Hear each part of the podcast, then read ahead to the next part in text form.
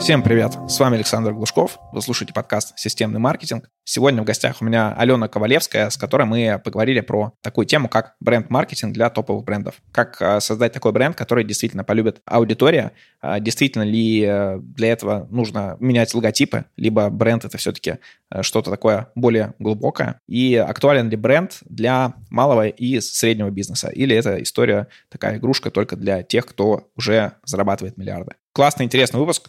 Советую всем слушать до конца. Переходим к нему. Кстати, купить рекламу в этом подкасте с аудиторией маркетологов и предпринимателей вы можете по ссылке в описании к этому выпуску. Также там можно приобрести рекламу в моем телеграм-канале. Итак, Алена, привет. Представься и немножко расскажи о себе в профессиональном плане. Да, привет, меня зовут Алена Ковалевская. Я занимаюсь маркетингом, стратегиями бизнеса и достаточно долго работаю в этом направлении. Работала в большом количестве крупных корпораций, таких как Nestle, Pfizer, возглавляла департамент маркетинга клинического питания в Nestle, а поэтому опыт достаточно большой. Могу много чего интересного рассказать о брендах, о продвижении, о рекламных стратегиях, поэтому спрашивай. Супер. У нас сегодня как раз с тобой будет тема про бренд-маркетинг для топовых брендов, а, про то, как создавать бренды, как сделать их такими, чтобы их э, будет любить население. А, достаточно такая далекая от меня, на самом деле, тема, потому что я всегда занимался, так исторически сложилось, что каким-то историям либо про трафик, либо про тактику, либо если стратегия, то это как э, через э, какие-то инструменты, там какой-то продукт э, продвигать. И очень мало взаимодействовал с брендом и вот именно с построением каких-то таких крупных брендов. Давай с тобой как раз этот вопрос изучим и начнем с того, с чего вообще начинается бренд, какие могут быть цели для создания бренда. Что вообще важно, когда мы подходим к тому, чтобы создавать бренд? А, я думаю, что все компании здесь подходят совершенно по-разному. То есть если ты спросишь разных маркетологов из нескольких топовых компаний, тебе каждый расскажет свою версию, и у каждого будет своя доля правды. А, тем не менее, есть определенные вещи, которые их всех объединяют. То есть для того, чтобы создать бренд, который будет действительно успешен, нужно оценивать несколько главных составляющих. Прежде всего, нужно понимать, кому этот бренд нужен. Бывает так, особенно у небольшого бизнеса, что мы что-то создаем, потому что мы очень верим, что этот продукт отличный, мы точно знаем, как его сделать, мы сами его очень любим, но при этом такого рынка вообще нет, и он мало кому нужен. И это очень частая ошибка. Когда, знаешь, приходят на консультацию создатели бизнесов и говорят о том, что наша аудитория — это бизнесмены с доходом от миллиона рублей, которые увлекаются парусным спортом и живут в Москве. Вот теперь мы думаем, где нам их находить и как нам рекламу на них настраивать. И сразу у тебя возникает вопрос, а когда вы запускали продукт с такой узкой, сложной аудиторией, не возникло ли у вас э, изначально подозрение, что привлекать такой трафик будет очень сложно? Поэтому первое, с чем всегда нужно определиться, это кому нужен этот бренд, какие задачи для кого конкретно он будет решать. Если вы сами что-то очень любите, либо ваше близкое окружение, это не значит, что на это есть спрос. Второе, что очень важно понять, а, каким образом вы будете этот продукт действительно продвигать на рынке. То есть бывает так, что у нас есть определенные знания и компетенции, но при этом нет бюджетов. Тогда мы понимаем, что знания наши, а бюджет мы будем привлекать откуда-то из сторонних источников. А третье, что необходимо понимать, это на каком рынке мы находимся. То есть на рынке мы всегда находимся не одни, мы всегда не в вакууме. Помимо нас есть определенные тренды, помимо нас есть эксперты, есть конкуренты, есть экономические факторы. И наша действительность регулярно дает нам понять, что даже если мы все спланировали на ближайшие 10 лет, то в одно мгновение может произойти что-нибудь такое, что поменяет абсолютно все наши планы. Поэтому крупные бренды, когда выходят на рынок, они предусматривают, а какие возможны сценарии. Вот у нас есть сценарий негативный, у нас есть сценарий позитивный, и у нас есть какой-то бейслайн, на который мы ориентируемся при прочих равных. И те риски, те факторы, которые могут быть потенциально для нас опасными, либо наоборот, те а, моменты, которые могут открыть для нас новые возможности, мы всегда их предусматриваем, по крайней мере, стараемся предусмотреть уже на этапе старта. Тогда для нас будет меньше неожиданностей. И если они наступают, мы уже примерно знаем, как с ними работать. А вот ты сказала, что нужно исследовать аудиторию? У меня, соответственно, здесь вопрос. Э, если мы говорим про B2B, в котором мы чаще работаем, то э, вот эти глубинные интервью, они небольшое даже их количество, они обычно достаточно показательны. То есть там, если у тебя целевая аудитория по всей стране это там 2000 компаний, то если ты даже 20 таких представителей своей целевой аудитории очень хорошо проинтервьюируешь, у тебя будет достаточно много информации про то, что нужно, чего не хватает, актуален ли твой продукт и так далее. Ну, если, естественно, правильно подойти к процессу самого вот этого каздева. А если же мы запускаем какое-то что-то такое B2C-шное, и если это тем более FMCG, то нам тоже нужно идти по идее, опрашивать нашу аудиторию, каким-то образом а, выяснять, актуален наш а, продукт им или нет, какие у них есть потребности, как мы их можем закрыть и так далее. Насколько объемным, наверное, является исследование в данном случае. То есть сколько а, людей нам нужно опросить, вот эти вот там 1200 по, или сколько там по стандартному а, статистической достоверности, либо это а, другое количество людей, либо есть какие-то, не знаю, лайфхаки, а, подходы к тому, как исследовать аудиторию, не знаю, может, через какие-то алгоритмы там, того же Яндекс взгляда или что-то подобного? Здесь все зависит от того, кто наша аудитория и сколько их вообще на территории России.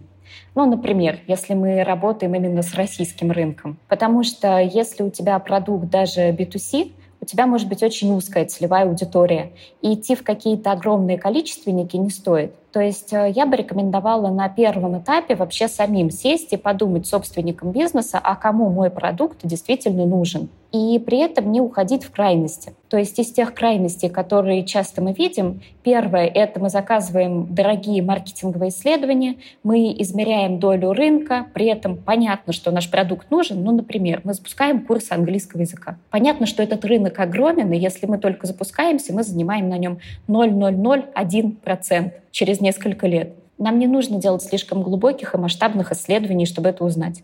Лучше заняться продвижением и лучше заняться качеством продукта. А есть также другая крайность, если мы запускаем какой-нибудь продукт, и мы очень быстро можем понять, что он не нужен целевой аудитории. Могу привести пример. Крупная международная компания, в которой я работала в свое время, у них был продукт э, госпитальный, но который покупают сами люди, которые заботятся о пациентах предназначен продукт для такого сложного заболевания, как дисфагия. Дисфагия — это нарушение определенных функций глотания у пациента. И компания выпустила на рынок продукт, который позволяет загущать продукты питания и воду таким образом, чтобы пациенты могли его применять. А на российском рынке он провалился абсолютно. Почему? Потому что на российском рынке все те, кто заботится о таких пациентах, покупают обычный крахмал который решает эту проблему. И как только вы начинаете спрашивать, а как вы ее решаете, да вот, я покупаю крахмал, все, у меня нет этой проблемы. А вот если ваш продукт легко можно протестировать на предмет того, что есть очень доступные, привычные, недорогие аналоги, которые эту проблему давно решили, можете дальше не исследовать. Если вам уже сказала энное количество на глубинных интервью, что у нас вообще нет такой проблемы, не придумывайте эту проблему за клиента. Если же вы в итоге видите, что ниша выбрана правильно, что продукт действительно потенциально может быть полезным, то здесь действительно проще начать с глубинных интервью, но в интервью есть такая важная вещь, что их результат очень сильно зависит от того, кто и как их проводит. То есть я периодически вижу людей, которые говорят, что вот у нас э, крупный бренд или у нас э, большие амбиции, и мы проводим глубинных интервью чуть ли не 50 огромное количество, оно вам совершенно не нужно. Если вы проводите глубинные интервью, и вы их проводите правильно, методологически, вы знаете, как работает этот инструмент, то на первых 5-10 интервью 5-10, вы уже точно будете понимать, какие есть самые главные проблемы для вашего потребителя. И вы поймете, решаете вы их или нет. После этого а, не нужно думать, что потребитель даст вам готовое решение. То есть тоже периодически а, считается так владельцами бизнеса либо маркетологами, что мы пойдем к клиенту и спросим, ну, как нам нужно продвигать наш продукт, что нам вам продать, чтобы вы у нас точно купили. Вот какой идеальный продукт, опишите. Клиент приходит, и он понятия не имеет, какой продукт был бы для него идеален. Поэтому здесь очень важно, как проводить. Клиента важно спрашивать о его непосредственном опыте что для него сейчас удобно, что неудобно, как он сейчас решает эту проблему. Это вообще для него проблема или она его очень, не очень сильно интересует. Поэтому после того, как мы собрали ключевые инсайты, нам важно понимать, как мы будем в них ориентироваться. И здесь уже нам приходит на помощь определенная методология. Мы либо ранжируем эти инсайты, либо мы берем элементарную диаграмму Вена и смотрим, какой из этих инсайтов важен для потребителя, какой может быть закрыт нашим продуктом и какой, например, самый недорогой, самый простой для внедрения. И дальше мы на основе этого делаем определенное продуктовое решение. Если мы планируем, что этот продукт действительно будет очень большим, федеральным, и нам нужна большая выборка, либо если мы хотим тестировать какие-то определенные параметры, например, ценовую эластичность. Мы можем сделать количественник, но опять же, количественник совсем не обязательно должен быть у вас эм, таким большим, чтобы позволял вам делать интерпретацию например, до малых городов на территории Сибири. То есть сделайте количественник на 350 человек, этого более чем достаточно. И начните работать с этими данными. То есть поймите, что из этого берете в работу, какие гипотезы вы проверяете, какие вы внедряете в бизнес-модель, и начните их тестировать. Потому что, опять же, бывает так, что на исследовании вам сказали, да, нам нужно вот это, вы вот это запустили, как поняли, переработали пять раз, запустили, оно не продается. Поэтому здесь самое главное — это качество исследования, релевантность, чтобы отразить действительно ту выборку и тот продукт, который вы исследуете. И третье, что вы будете с этим делать? То есть перед тем, как запускать исследование, обязательно задайте себе вопрос, как я буду использовать эти инсайты. Я буду их тестировать в рекламе? Хорошо. Когда? В какой рекламе? Я буду на основании этого дорабатывать продукт? Отлично кто с моей стороны будет дорабатывать продукт, есть ли у меня такие люди в команде, есть ли у меня на это бюджеты. И тогда вам уже точно будет понятно, как это делать. Ну и, конечно, если вы хотите сделать профессионально, лучше все-таки привлекайте в вашу команду тех людей, которые это делать умеют. Может быть, в вашей команде есть такие люди, может быть, у вас есть эм, определенные подрядчики, которые умеют это делать, потому что, правда, от того, как вы исследуете, очень многое зависит. Круто, очень подробный ответ. Спасибо. Давай вернемся к бренду. А, допустим, мы решили делать э, что-то, а, какой-то такой бренд с названием X. Расскажи, какие есть э, составные части его, потому что э, то, что видно снаружи, то есть это сама там идентика, какой-то логотип, может быть, слоган, что-то еще, это первое, что приходит в голову, но интересно, что скрывает за собой весь вот этот айсберг бренда что в нем есть еще? Ты знаешь, у бренда первое, на мой взгляд, что должно быть, это определенная идея. То есть вот если послушать э, большую часть маркетологов, которые занимаются вот таким вот прям серьезным бренд-билдингом, то тебе все скажут, что должна быть big idea. И это часто раздражает ряд людей, которые не понимают, что это такое, и считают, что это все на самом деле не так-то важно. Просто сделайте что-нибудь коммерчески успешное, и все, ваши идеи эти никому не нужны. На самом деле в бренде, конечно, всегда должна быть определенная идея. То есть должно быть понимание, этот бренд о чем. Как проверить, есть ли это у вас? И пришли ли вы к тому, что вы что-то нагенерили? Представьте себе, что вы хотите, чтобы у вашего клиента после взаимодействия с брендом оставалось что-то в голове. Ну, например, буквально несколько фраз или три ключевых слова. Вот эти вот вещи и есть ключевая идея вашего бренда. И если они у вашей команды как минимум совпадают, то это значит, что вы уже к чему-то пришли и что-то вы увидели. То есть если ваш бренд, например, эм, будет позиционироваться как высокотехнологичный, то он должен быть технологичным во всем. То есть это следующая важная вещь. Это так называемая конгруентность. То есть когда мы придумали что-то, мы понимаем, что наш бренд, например, это про удобство. А, у нас э, понятие идеи бренда шире, чем понятие носителей. То есть оно должно быть абсолютно всеобъемлющим. Если мы про удобство, у нас магазины должны быть удобные, у нас мебель должна быть удобная, с нами связаться должно быть удобно, а не форму заполнять из 15 полей, которую заполнять никто не хочет. То есть это должна быть ключевая эссенция бренда, которая определяет все остальное. И на основе этого мы уже понимаем, что вот такие-то вещи нашему бренду подходят с точки зрения продвижения, продуктовой линейки, взаимодействия с потребителем. А вот такие вот вещи, например, это точно не про нас. Когда мы пришли к определенной идее, мы поняли, как ее транслировать на определенных носителях, а мы начинаем составлять уже бренд персоналити. Тоже по-разному называют эти понятия. А суть заключается в следующем. Мы должны четко понимать, эм, какие черты отражают нашу философию, и уже более детально их расписать. Что нас определяет? Что является для нас важным. Потому что вот эта вот личность бренда, ну так же, как личность человека, это что-то самое важное, на что уже потом может нанизываться его опыт, его стилистические эксперименты, его возможно, какие-то новые идеи. Но все равно они все нанизываются на вот этот вот стержень, который есть у человека, а у бренда есть определенная персоналити. После того, как мы определили это персоналити, мы опять же понимаем, каким образом мы его транслируем для нашей целевой аудитории. То есть очень часто бывает так, что его начинают транслировать либо неубедительно, а, либо так, как целевой аудитории это не подходит. Например, вот с точки зрения трендов, ты наверняка слышал, сейчас все говорят про тихую роскошь. И если, например, ты сейчас будешь запускать какой-нибудь бренд в сегменте люкс, ты, скорее всего, будешь говорить не про ту роскошь, которая про лейблы, которая про то, чтобы блистать, про то, чтобы показывать свое богатство и успешный успех. Скорее всего, твой бренд будет именно о том, чтобы доносить концепцию роскоши, но доносить ее так, как актуально ее считывать на сегодняшний день. Например, посмотри ребрендинг бренда Сваровски, который в свое время был мега популярен. Я думаю, мы все помним из 90-х вот эти вот э, светящиеся кристаллы, которые потом были абсолютным синонимом плохого вкуса. И как сейчас им удалось э, сделать ребрендинг, на котором они доносят практически то же самое, они доносят тоже персоналити бренда, но так, как звучит максимально актуально для современного человека, который в 2000 живет в 2023 году и понимает, как он хочет видеть вот эту вот э, радость жизни, вот эту яркость. Поэтому здесь всегда важно понимать, где мы находимся, в какой позиции мы находимся. Ну и четвертое, у вас, конечно, должен быть определенный маркетинговый план.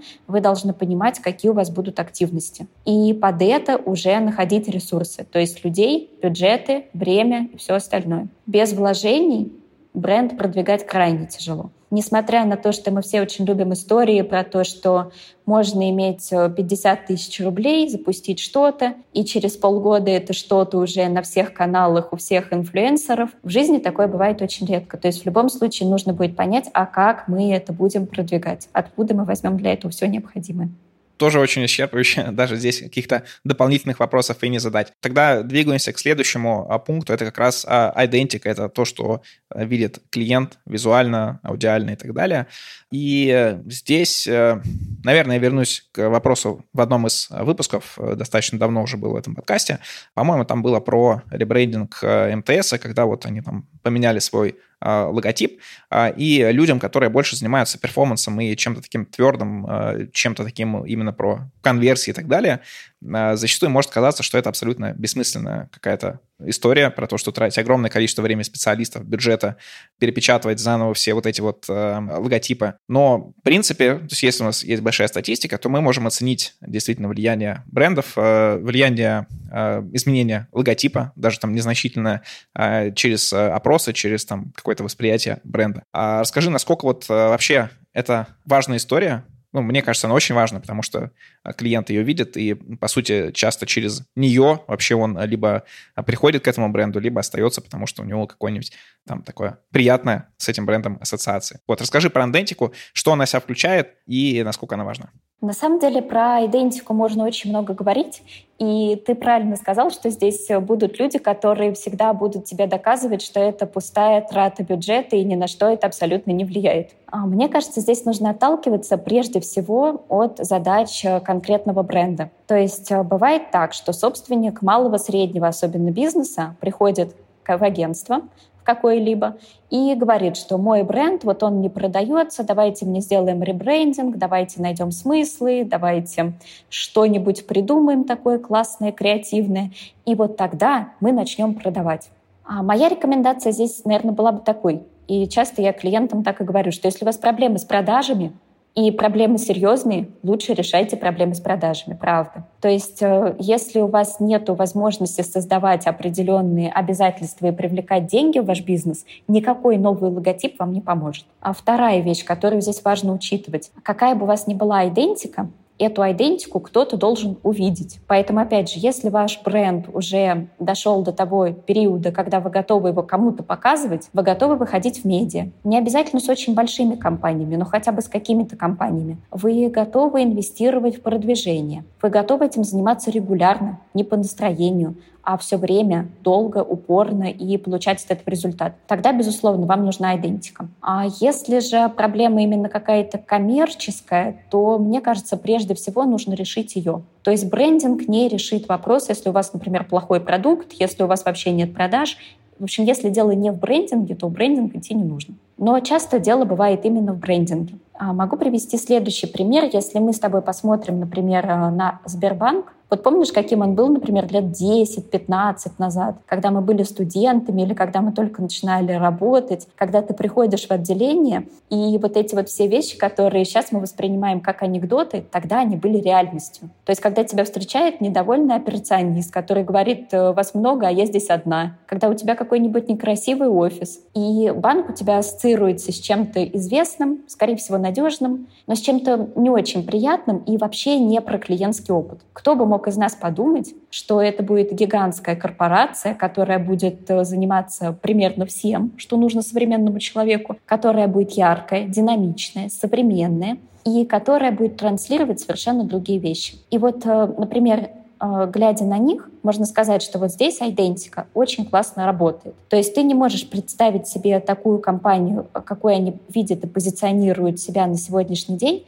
с той идентикой, которая была столько лет назад. И если посмотреть э, ретроспективно, то тоже можно увидеть, что они к этой идентике пришли не сразу.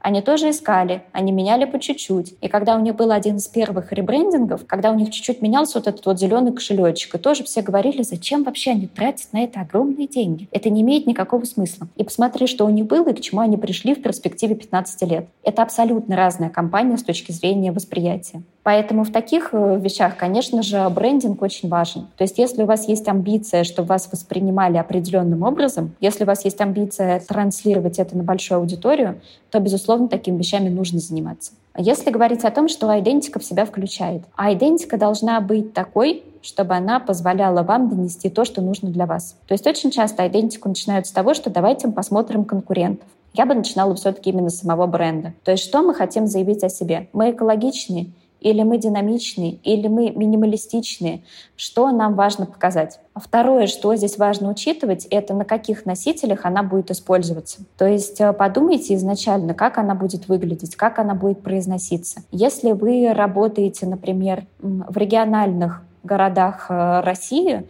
и если ваша целевая аудитория — это люди 40+, не нужно придумывать сложных, много сочиненных неймингов из нескольких иностранных слов, которые 90% вашей аудитории не могут ни назвать, ни написать, ни воспроизвести. Это будет работать для вас в минус. То есть самый простой вариант брендинга, который есть, это возьмите какое-нибудь слово, которое легко воспроизвести, которое легко написать, у которого есть четкая ассоциация, визуальная ассоциация, словесная ассоциация, и начните от этого уже добавлять определенные смыслы, которые вы бы хотели заложить. Как правило, такие вещи очень хорошо запоминаются. То есть вспомни хотя бы по маркетинговым агентствам, сколько у нас сейчас маркетинговых агентств, которые называются не Marketing Consulting Strategy Incorporated, а которые называются именами каких-нибудь ярких фруктов или продуктов, которые мы все знаем и любим.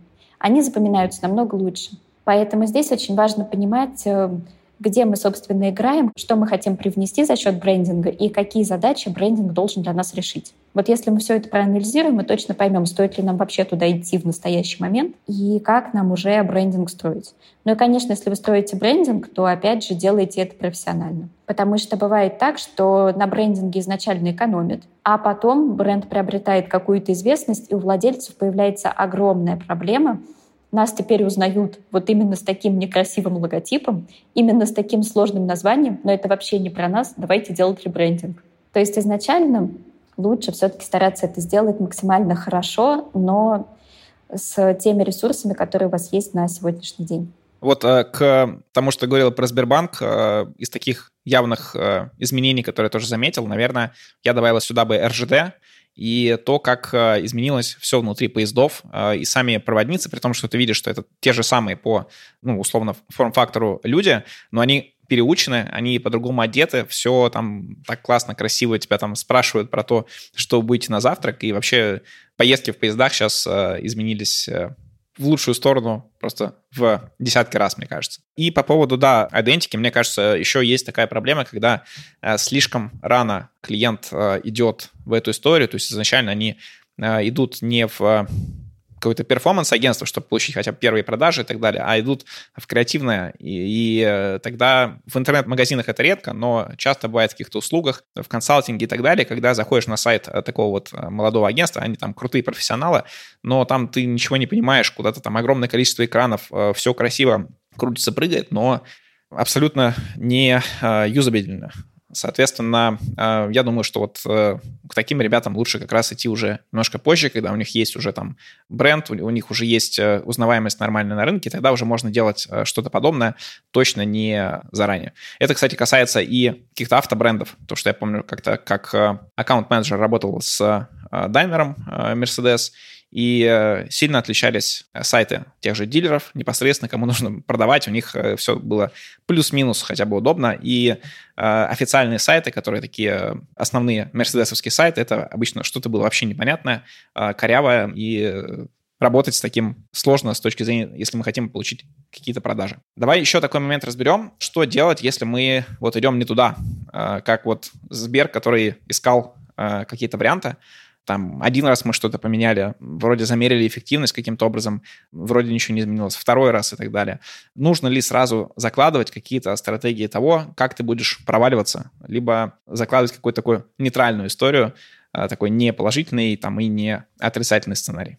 Я думаю, что здесь всегда нужно изначально ставить определенные KPI и понимать в результате какой активности к чему ты хочешь прийти. И очень важно их ставить до начала активности. Потому что тоже очень часто бывают ситуации, когда определенный бизнесмен, либо определенный маркетолог проводит какую-то активность, а потом он думает, а теперь как бы мне померить? Вот работают у нас в итоге мероприятия или не работают. А если вы изначально знаете, что вы проводите не мероприятия ради мероприятий, а вы хотите достигнуть какой-то цели, вы проанализировали несколько инструментов, вы почему-то поняли, что мероприятие — это то, что может дать вам результат, вы сразу поставили себе KPI измеримый и а, определенным образом ограниченный во времени, то вы точно понимаете, работает у вас или не работает. То есть э, лучше заранее договориться с собой, либо со своим заказчиком, со своими коллегами, что, ребят, мы проводим вот такую-то активность и мерить будем вот так. Если у нас вот такой хотя бы результат получается, мы продолжаем.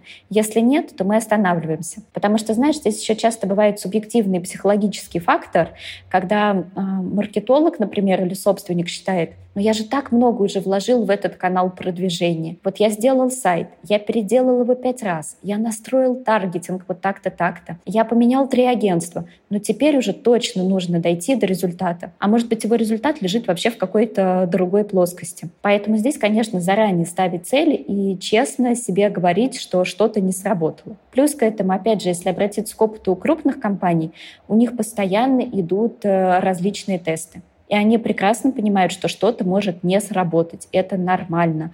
Какие бы вы ни были суперпрофессиональные, какой бы у вас ни был отличный продукт, у вас всегда будут вещи, которые не работают. Поэтому к этому тоже нужно нормально относиться и понимать, что да, здесь не получилось, померили, скорректировали, снова не получилось, отказались, берем другой инструмент.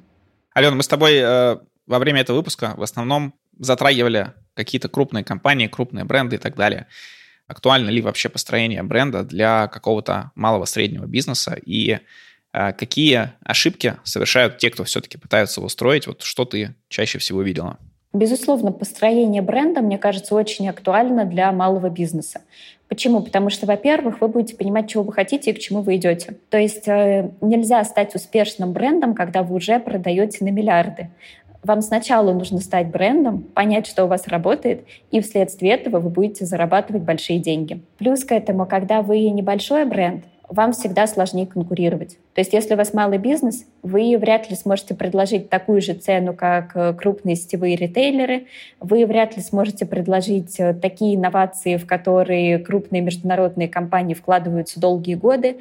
Поэтому, конечно, вам здесь нужно будет конкурировать за счет того, что вас будут как раз-таки любить. А полюбят вас тогда, когда, во-первых, вас будут помнить, когда вы будете давать какую-то дополнительную ценность, и когда вы будете либо делать что-то лучше, чем другие, либо давать клиенту возможность почувствовать себя более осознанным, более успешным или еще каким-то. А делать его счастливым. Тогда, соответственно, клиент будет выбирать вас. Из тех ошибок, которые я часто вижу у малого бизнеса. А, во-первых, это обращать внимание только на собственника и не обращать внимания на клиента. То есть у нас есть собственник, он считает, что нужно делать так, он считает, что рынку не хватает такой-то услуги, или он хочет работать каким-то конкретным образом, и он вообще не обращает внимания, а нужен ли кому-то его продукт. Обязательно старайтесь мыслить чуть-чуть шире. Второй момент, который часто приводит к ошибкам, это когда собственник э, либо совладелец, либо маркетолог категорически не хочет слышать никакую критику в свой адрес. То есть вот знаешь, как сейчас часто говорят, э, что вот у нас потребители стали такими токсичными,